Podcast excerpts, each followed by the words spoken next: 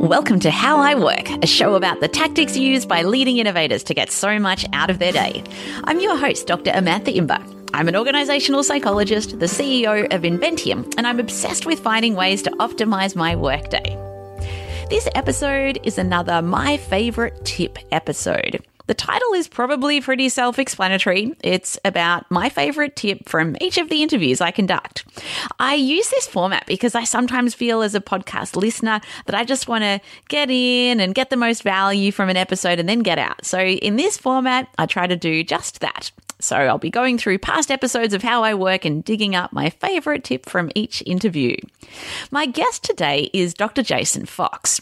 I've known Jason for the best part of a decade, and like me, he's a scientist at heart and has a bias for strategies that are grounded in research. So Jason travels all around the world helping companies such as Microsoft, Salesforce, McDonald's, and Toyota in the area of motivation design. In this excerpt, we get to hear about how Jason identifies what he calls fulfillment factors.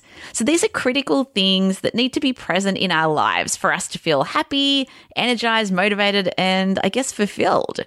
This excerpt starts off with Jason talking about his weekly and monthly rituals, which include checking in on his own and his partner's fulfillment factors. And then we delve into how to identify your own fulfillment factors over to Jace.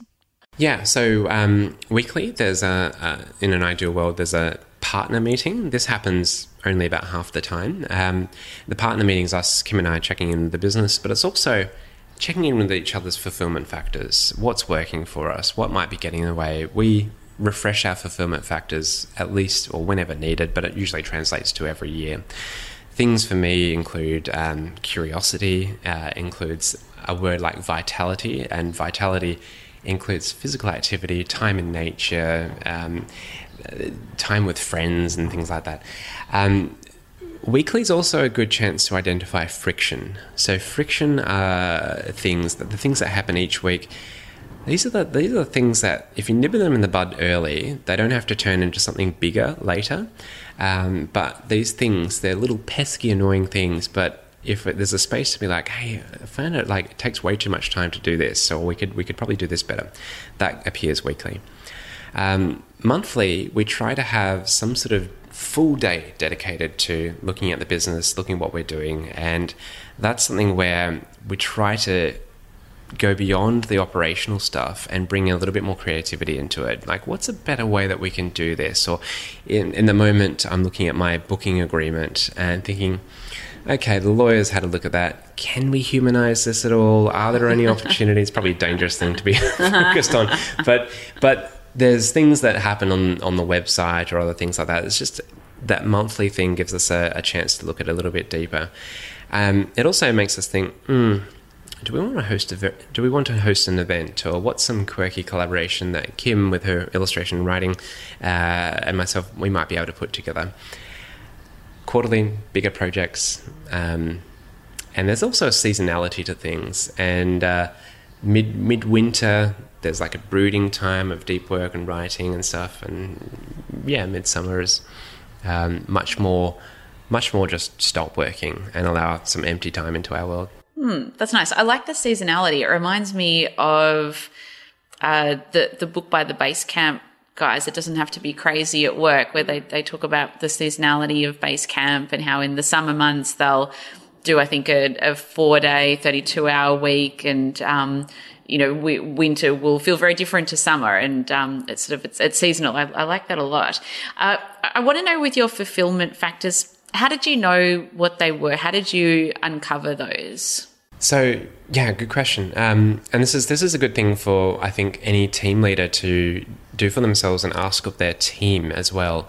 Um, this is this came across where essentially uh, I read an article about anti goals. Um, so if you think about the types of things within your day that contribute to a really crappy day, like a day full of meetings or, uh, you know, not sleeping well, running late. Think about all those things. Um, that's the starting point. Then think about the times in your life where you've experienced extreme versions of this, like extreme lack of fulfillment. And then the flip side, where in the times, what's been going on where you felt you felt really quite fulfilled? What have been the factors that contribute there? Um, so I know there's this spiral that happens for me that if I have a lot of time traveling, where I'm doing interstate or international work with clients, the flights, the time difference, the diet that changes when I'm in hotels, sleeping in different rooms can set me on this little bit of a spiral uh, in terms of health and making bad choices. I know also that if I have more than three days pass where I haven't done my morning pages or my morning ritual, um, that's usually an early indicator that something's going on here. If there's more than three days pass where I haven't had time to read books or feed my curiosity, which is a fulfillment factor, that's an early warning sign. And so, all these things, if we look at these factors and distill it down to a list of three or five things, um, that's usually uh, enough of a sense of like, all right, well, what does it look like if vitality, the fulfillment factor, is being met? And it looks like going to the gym three times a week, and it looks like getting good sleep, and so on. You can usually distill it into something quite measurable. That's the process of how that comes about, and um, it's not a set and forget. I think some things become different priorities at different times, but it's something that serves us as a background reminder. Okay, so you're kind of tapping into what are the things that frustrate you and then kind of looking at what's what's the opposite with yeah, the theory so being explore, that that will explore both extremes yeah. and they provide the hints as to what's what's lacking or what's there in abundance mm. and what is that thing if you if you if you expand up into a high level of abstraction what is that thing there mm. yeah I like that, and and that's nice that that you do that with your partner Kim as well. That's that's, that's a really nice ritual. Yeah, well, and and it's happened with some teams that I've helped facilitate this with, where they've gotten to know each other. It's really significant fulfillment factors. Um, so for some folks, it's been, you know, if um, the time with with time with family in, in the morning or in the evening and stuff is really, really important. And I know that there are times where we've got to stay back late at work, but there are just some things that are really vital. And for the rest of the team to know that means that they can champion their fulfillment factors more. Um, other things are like, you know, if it comes to um, a fulfillment factor around curiosity, for example, a culture around where there's an active live conversation around what are you reading or what, what things what, what are you hearing from that can help in that fulfillment factor too Hey, it's Amantha here again. So, I really love this idea of identifying and checking in on your own fulfillment factors. I feel like at work, we can be so focused on goals and metrics and hard numbers like that. And it's so easy to lose sight of what's actually personally important to us.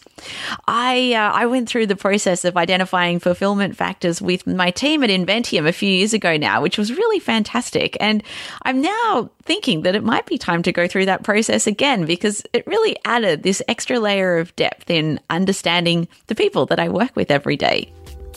So that is it for today. If you like this excerpt, you might want to listen to my full chat with Jason, which I link to in the show notes. And if you're enjoying how I work, I'd love it if you could take five seconds, that's literally all it will take, to leave a review in iTunes or wherever you get your podcasts. So leaving reviews actually makes it easier for other people to find this podcast. And I should also say thank you to all the wonderful people who have left five star reviews and written some lovely words. It truly does make my day. And on that note, I'll see you next time.